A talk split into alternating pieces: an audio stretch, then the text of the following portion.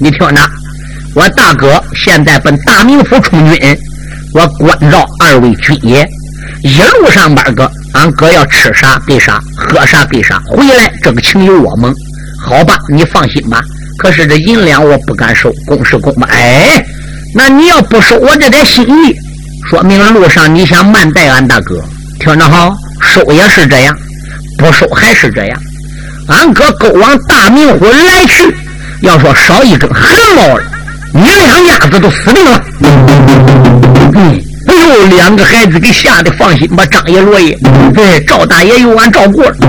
他们弟兄就这样的恋恋不舍，撒了一日别，出中代表，飞逝一日，骗过黄河，到达了大名府。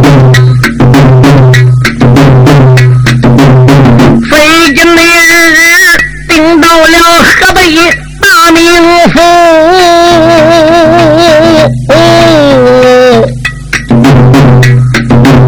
有常见官府的之中把话呼，兵丁妹们，你顶到府里去报事哦。面见了窦大人，有的话儿说清楚。那窦龙闻听此言，也不怠慢呐，忙忙内得传令差人扫堂鼓。这时内后，窦龙端坐大堂上啊，有长剑带来了匡胤大丈夫。